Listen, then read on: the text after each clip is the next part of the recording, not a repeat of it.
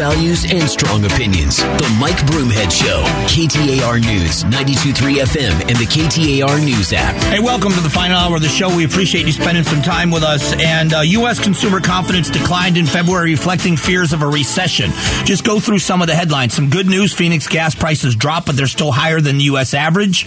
Um, there's long, robust U.S. labor market shows sign of cooling. I'm going to get back to that in just a moment because I think that's a key here, is a major key to what's going to happen with our U.S. economy. Maybe not so much here in Arizona, but around the country.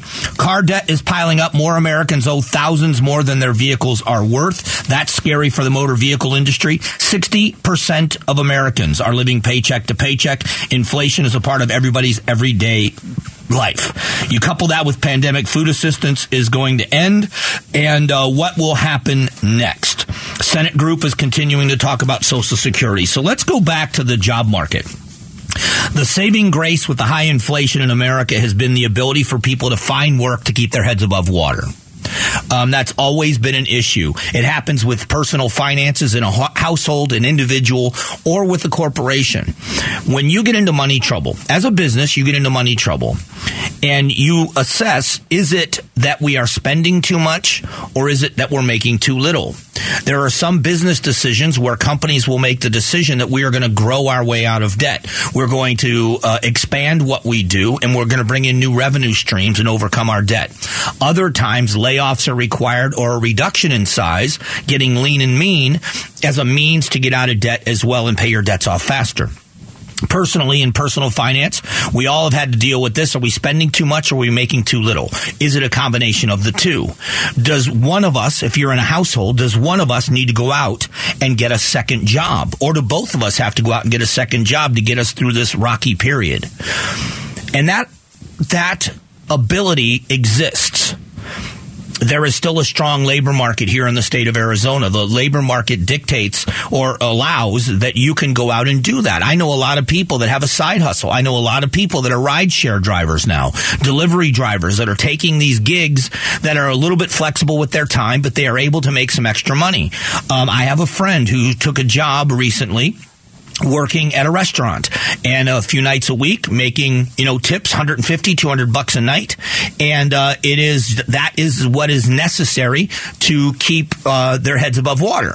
And so that ability is still there. If the job market softens and your ability to find that extra work goes away that's when inflation and a slowing down of the economy sprints toward a recession because it is the people that are in those economically precarious positions that are first to fall through the cracks when you see people, I mean, obviously, I'm, I'm, certainly not giving you revelations here where you, this has never dawned on you.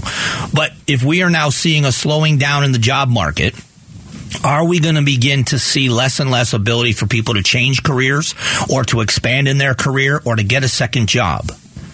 That's a scary proposition. I think Arizona's a bit insulated. I think our economy is going to remain strong, but prices remain very, very high. Consumer confidence drops off. So here is uh, just put some of this together. You have a family that's got a car that they have a loan on, but the car's getting older and they want to trade it in. They're upside down in the car, which means when you go out and you buy something else, you're going to ha- have to tack on the end of the current loan onto the new loan, which means that payment is going to be higher. Do we really want to get on the hook for a higher payment? Can we afford to right now? Is our job situation in such a place where we can afford to do that? And are we sure that we're going to have this job long enough to pay off this debt? Those are real decisions that families have to make. When you're a family that's living paycheck to paycheck, it's a scary place to be. I've talked about my situation in life where I've been in the past, and I'm, I'm not ashamed of it. I'm actually kind of proud that I've been in that situation. And what I mean by that is that I survived it um, in literally living paycheck to paycheck. Back in the days when you got a paycheck, it wasn't direct deposit that you know, making the decision that I'm going to put five bucks in gas in my vehicle on Thursday night. So I've got the gas to get to the job site Friday morning to get my paycheck to start all over again. And you're a flat tire away from being broke. I don't have money for a tire. I certainly don't have money for a tow truck. What am I going to do if I can't get to work? My bosses aren't going to understand, and I'm going to be looking for a job um, and I'm going to be homeless. And when families are living paycheck to paycheck, the worst part about paycheck to paycheck is when you're doing the right thing and yet you can't get ahead. Where in the past, prices were low enough where you could. When you go to the grocery store, and there are many families that budget for every week. We have 120 bucks we can spend this week at the grocery store. We have $90 to spend at the grocery store to feed everybody. And you go and you start filling your cart and you start looking and you start adding up as you go. And my mom was one of them. My mom was one of those people, man. She, she had a rolling calculation in her head as she was buying things because she had a finite amount of money she could spend to, to, to feed three kids. And when you start seeing that that 90 bucks now does not go nearly as far as it did in the past, you know, um, what do you do? What do you do? And people are dealing with that right now. The concern that this slowdown, that Americans are still spending, but we are we are going to be screeching to a halt, and that happens for people. Um, it happened to me when I was young with money. What I mean by that is when I got my first credit card, I ran it all the way up. I mean, all the way up. And then I realized I can only afford to make the minimum payment. And now I'm going to do the calculation that by doing this minimum payment at the time, I think I had a, a thousand or a twelve hundred dollar limit on the card. I remember thinking, I'm going to make the minimum thirty dollar a month payment, and it's going to take me a few years to pay this off. And by the time I'm done, I'm going to be paying the credit card company six thousand dollars and you do that with multiple credit cards and find out you're underwater financially. It's a scary place for people to be. And it's unfortunate, you know, my business, I've, I've been very, you know, I guess candid more than I should, that I made a lot of mistakes. So I felt a lot of it was self imposed. A lot of my problems I created for myself. It's horrible when you feel like I'm doing everything the right way. That's the demoralizing thing about poverty or about being in a financially bad place. It's frustrating to sit around and talk about finances with your partner, with your, you know, significant other, or just sit down by yourself and realize, you know, I do everything I'm supposed to do. I show up on time. I work hard. I manage my money well. I don't squander money. I'm doing everything I can and I, I can't get ahead. And it's demoralizing. And when you give up hope, when you lose that hope, that's when things start falling through the cracks, and that's when it gets really bad. And when you see what America is doing right now, the American people are industrious. There are some around us that just don't feel like they have to work or they don't want to, but there's always those people in society. I would say at an intent, and when there is a sense of entitlement in the world, and there is many times, the more we live in a world where there is a, a, a huge sense of entitlement, the easier it is for you to succeed. I saw it that way. I worked for a company where I was the new guy, and it wasn't a big company, but it was an electrical contracting company. There were seven or eight of us that worked there, and I was the only one that would say yes to working late or working weekends. And everybody else was complaining. I'm not doing that. You got to let us know by Wednesday if you want us to work on Saturday. We all have plans, and I just said yes all the time. Yeah, I'll work. I'll do it. And two years later, I was made the manager of the company because I just showed up and said yes when the boss asked me to do something. It's not very spectacular, is it? It's not. It's not as if I am some specimen of success because I have this unique talent. I just worked. If you're someone that's willing to do that, you're going to excel. That is the that is the uh, bright side or the or the silver lining on this. Coming up in a moment, we're going to get you caught up on the biggest news stories of the day. It's a segment we call Did You Hear This? So hang around for it.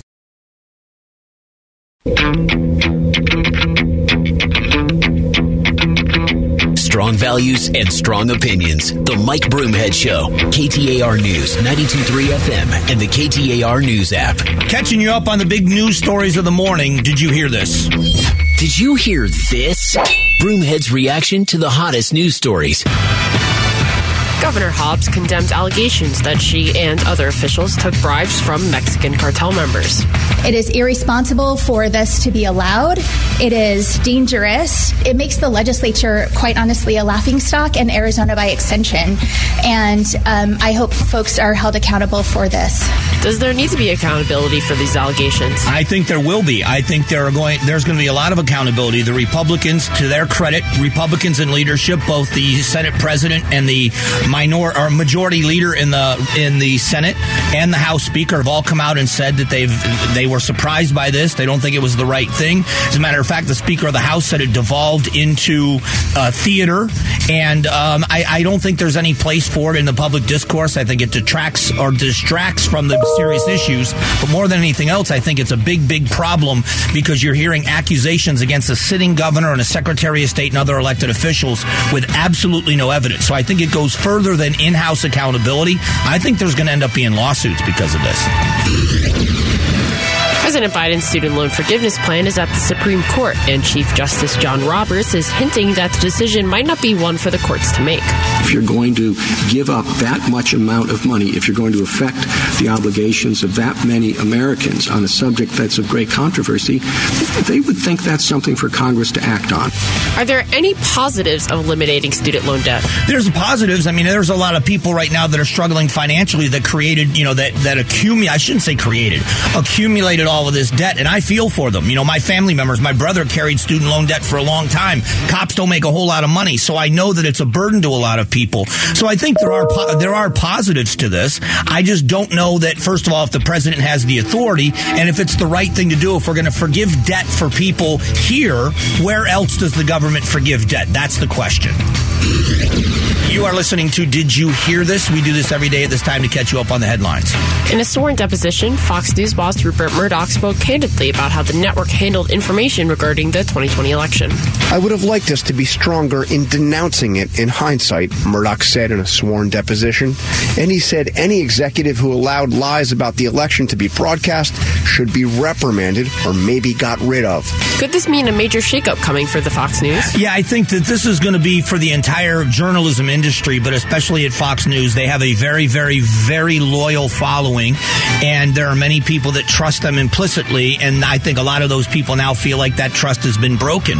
That there are a lot of people in the Republican Party, myself being one of them, that did not subscribe to the idea of a stolen election. We've been marginalized, we've been demonized, and people have gone very angry at us because people in our own party, and I, I've been very honest about this. Sean Hannity has been very helpful to me in my radio career. I've known Sean. I was a guest on his show multiple times as a caller when I was younger before I was in radio.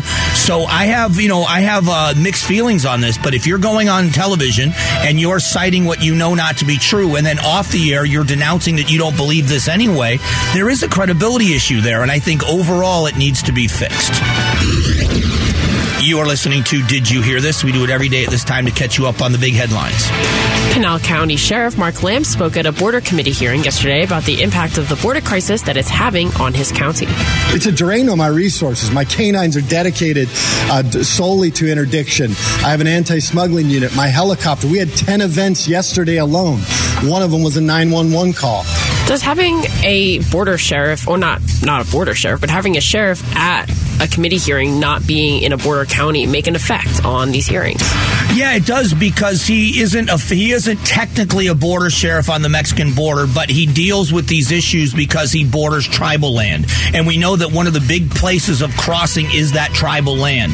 It is a sovereign nation. We don't have our laws and we don't have our equipment on the border, and we are negotiating constantly with the tribes on how to deal with with these situations.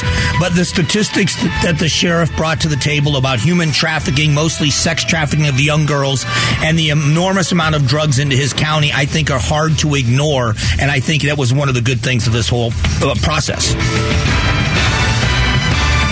thanks for uh, for that, Julia. As always, it was a great job. I, I love this segment of the show. We catch up on the headlines. We're going to expand a little bit on these accusations. If you don't know what we are talking about, because it hasn't a story that is now just growing legs, that there was a hearing. Uh, it was a joint hearing on immigration that was going on at the state legislature, and a freshman representative from the House of Representatives brought in testimony and a witness that dropped some major accusational bombs about bribery bribery from the drug cartels involving our current governor, our current secretary of state, unnamed members of the county board of supervisors, the mayor who is a Republican, the mayor of Mesa, and accusations that are unfounded. At least as of right now, there's not an ounce of proof.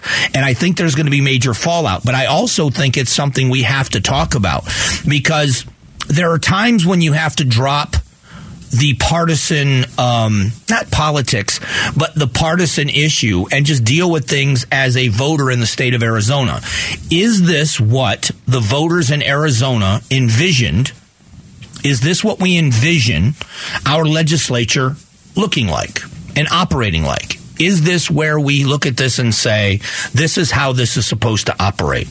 And I, I don't know that anyone believes that. So, uh, coming up in a moment, I'm going to let you hear a little bit more about this and uh, hear what the governor had to say about it next.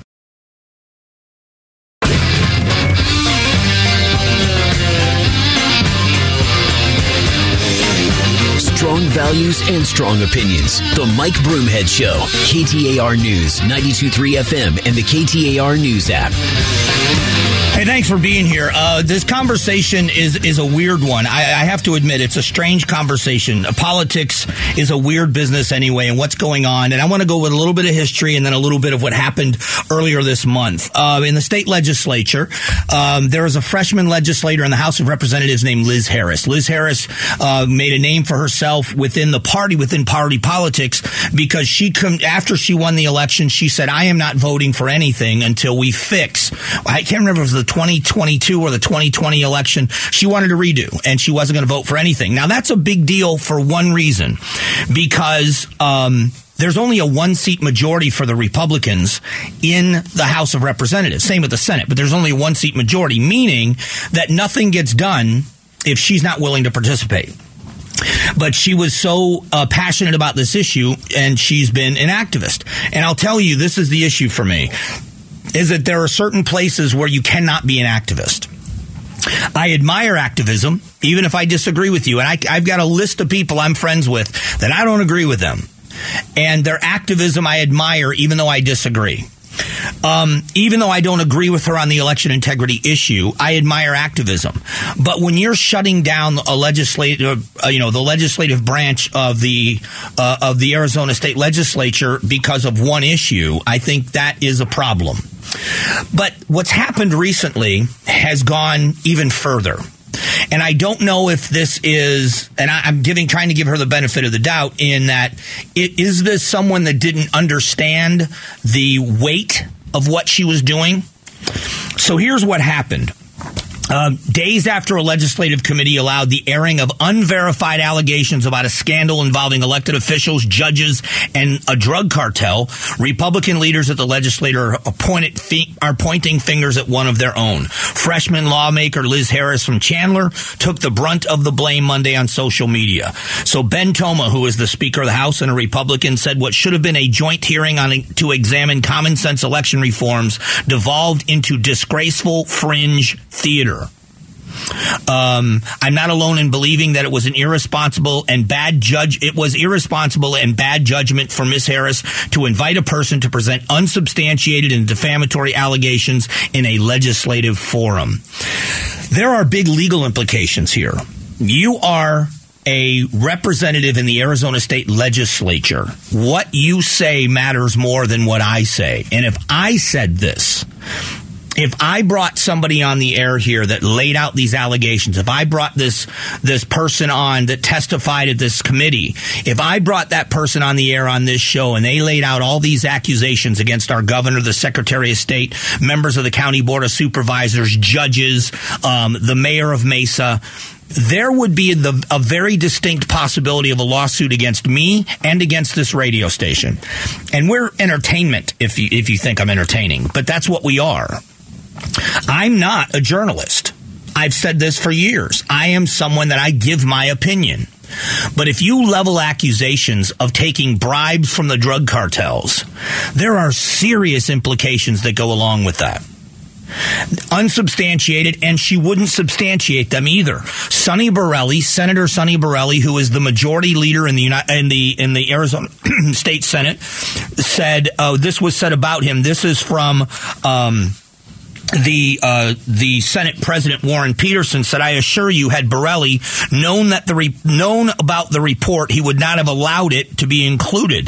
This was definitely not the proper venue to make such allegations, nor to assess the credibility of such statements. My senators have not engaged in such questionable behavior, nor do I believe they will in the future." Uh, Borrelli told the Arizona Republic he repeatedly asked um, for uh, uh, all the reports that were associated with these accusations and said that Representative Harris was not forthcoming. Um, she was allowed to put on this event anyway because of professional courtesy. So you've got um, the Senate president saying the senators haven't done this and won't do this. And this was a member of the House of Representatives that did it.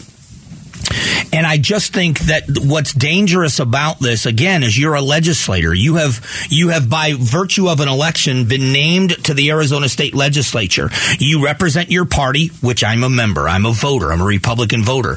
But bigger than that, you represent the state of Arizona. What you say in that capacity matters. If you're a, in, uh, this is where I differ with some people. If you're a legislator, but you're at some political function, if you're at a meeting and you're asked to be a speaker and you go off the handle and you say stuff like this. I may not agree with it. I might call it stupid, but it is what it is when you are in the capacity of an Arizona state representative and you bring testimony into an official committee hearing, a joint hearing, you've now done something in an official capacity and you better be able to back it up and I, I, she's been radio silent as far as I can tell on this ever since it happened. I don't know what the long term implications are. Let's just say it's nothing legal. Let's say nothing legal happens. Let's say the governor doesn't sue the secretary of state, the mayor of Mesa, other named people. Let's say they don't they don't go after some legality here and say, "Wait a minute, you've defamed me in an official capacity and now someone's going to pay." The conversation was about common sense election reform. And that's out the window. That's gone right now. And what I mean by that is you can't have it. Can't have the discussion. When I come on and I question the way that the audit was done, or I question the election integrity issue and the way that things have been handled, and I point out that both sides of the political aisle have complained about the veracity of our elections, um, I get hammered by people because everybody wants to bash the Republicans because of January 6th and because of false um, electors and you've gone too far and all this other stuff. So there is no civil conversation anymore about are our elections working as well as they can be and what can we do to make sure they are. There's nothing wrong with that. There is nothing wrong with a conversation, a review conversation that says, are there weaknesses in our election system? And if there are, how do we get rid of the weaknesses and make it stronger? It's a great question. And here we have um, a time where you can't ask the question anymore. And this doesn't help. What this does is add fuel to the fire of the people that just say these election deniers are crazy. And the Republicans have to take a look at this. I'm saying the Republican Party. I would definitely say the Republican caucus in the House of Representatives for sure. But as a party, we have to look at this. Now, I'm not a member of the party. I'm not a precinct committeeman. I'm not a state committeeman. I'm not a member at large. I'm just a voter. I'm a Republican voter. But leadership within the Republican Party has to start taking a look at things like this because when people do these things, it reflects on all of us. This isn't something that that that Liz Harris, the woman, the person, did as an independent activist that believes this is true and she has a right to her opinion and she can shout it from the rooftops. I would actually applaud that, even though I disagree with her she made an accusation, even as a private citizen, to make these accusations or allow somebody to make these accusations, I think is irresponsible. But when you do these things and you're representing me and the party I voted for, when I have to come on the air every single day and defend my party, you're not making it easier. And if you want election integrity taken seriously, what you did in this hearing blew that out of the water. I guarantee you, no one is taking anything you say about election integrity seriously. Where they get these accusations from, how they were ever allowed into this hearing, what's going to be done in the fallout. Are they going to force her to either, and I don't know if this force can happen within the confines of her job. I don't know if there's the power to do this. Are they going to force Liz Harris to either produce evidence or apologize. Can that happen? Is there a mechanism of punishment that if you don't do one of those two things, you'll be suspended, you'll be pulled off committees, you won't have any power to do anything, you'll be thrown out? I don't know what the answers are.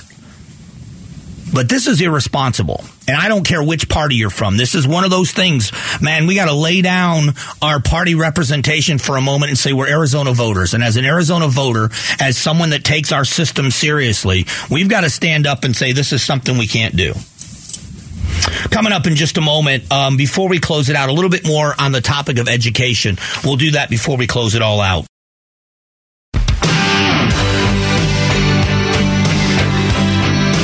Values and strong opinions. The Mike Broomhead Show.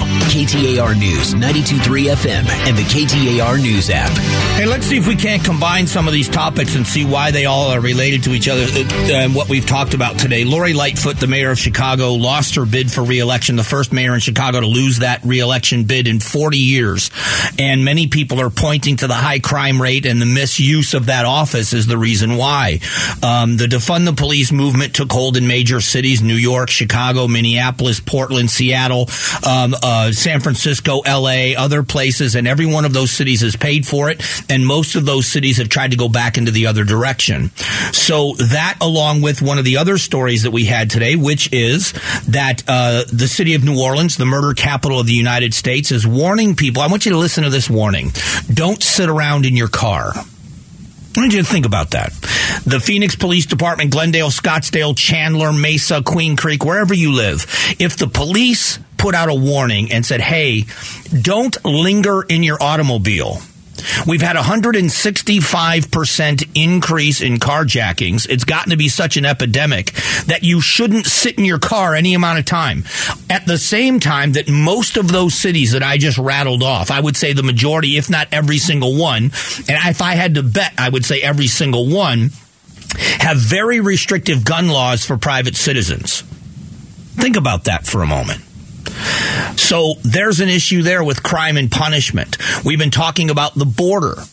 Uh, Sheriff Mark Lamb has talked about the lack of border security. What do all of these things have in common? What they have in common is that the government has shifted focus from putting the blame on bad people and stopping bad people from doing bad things to a shift to a more diversity inclined message or inclusive message. At the border, it is everybody's a migrant. No, not everybody's a migrant. Some of them are legal migrants and some of them are illegal immigrants. That's what it is. And you have to differentiate between the two. And when it comes to crimes in our communities, so many communities have said we are going we we our prisons are too full. There is a disproportionate number of people of color that are spending time in jail.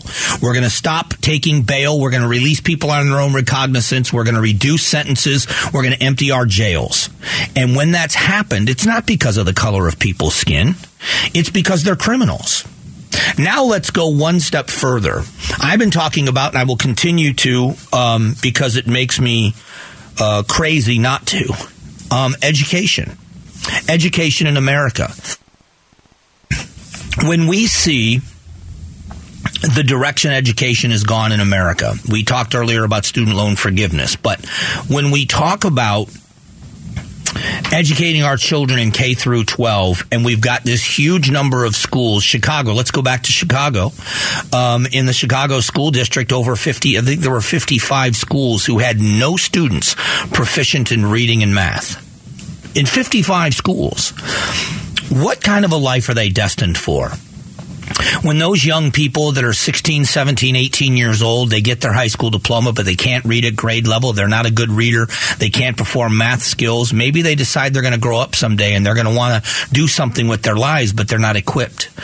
We, we know that there is a significant connection between lack of education and life of crime. Sometimes by necessity, sometimes because that's how you survive.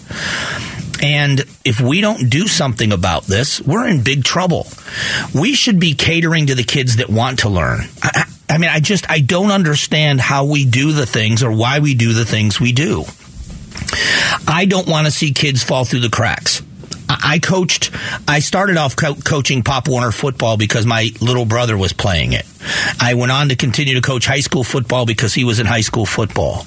But I love the game of football because of the life lessons it teaches young people. and the team aspect and the working together and a cause bigger than it, you, than you and all this. I believe in all of that, and I believe that there's redemption possible for everyone. But if you're someone that wherever I don't care where you are in your life, if you refuse to take advantage of what's in front of you when you are distracting other people from doing it. It's so funny on a football team. If you aren't performing well, you're not going to start in the game. You're not going to play. You're going to sit on the bench if you even stay on the team. But if you start distracting other people from learning the game and practicing the game and being the best they can, they'll throw you off the team and we look at the safety of our schools, we look at some of the things that are going on, and we have to start asking ourselves at what point do we say to someone, sink or swim, but you're going to decide right now, or get out of the pool because we're done. Um, and I, I, just think that when you look at all these topics together, we're headed in a direction we can we can get off. You know, we can stop this direction that we're headed in. But we've got to make a concerted effort as adults, and we better do it quick. If you're a social media user, at Broomhead KTAR is my Twitter handle. That's me personally. If you see something you like or don't like, it's come from me. At Broomhead Show, it updates you on things we're doing on the show. Please follow both.